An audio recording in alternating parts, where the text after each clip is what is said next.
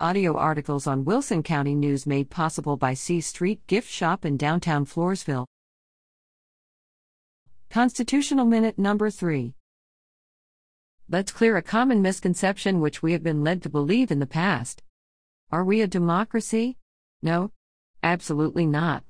But this is propagated daily in the media by reporters and politicians.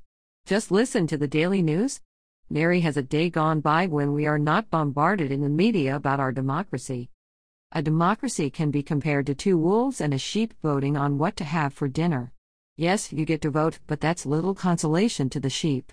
Our founders did everything in their power to keep us from being a democracy, and they said so in the Federalist Paper Number 10, Madison, and in personal journals. Source here wordpress.com slash category slash basic concept slash. We are a republic. A republic is a state in which the exercise of the sovereign power is lodged in representatives elected by the people. Webster's 1828 Dictionary. A constitutional republic is a state in which the representatives and other officials are limited and restricted by a constitution. This country was established as a constitutional republic.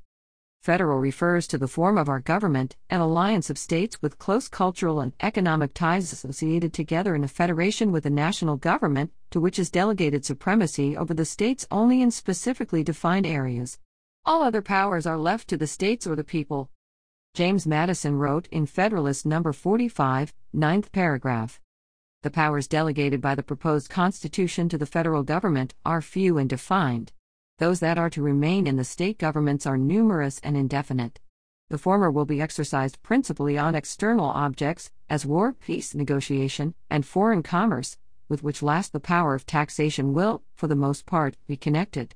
The powers reserved to the several states will extend to all the objects which, in the ordinary course of affairs, concern the lives, liberties, and properties of the people.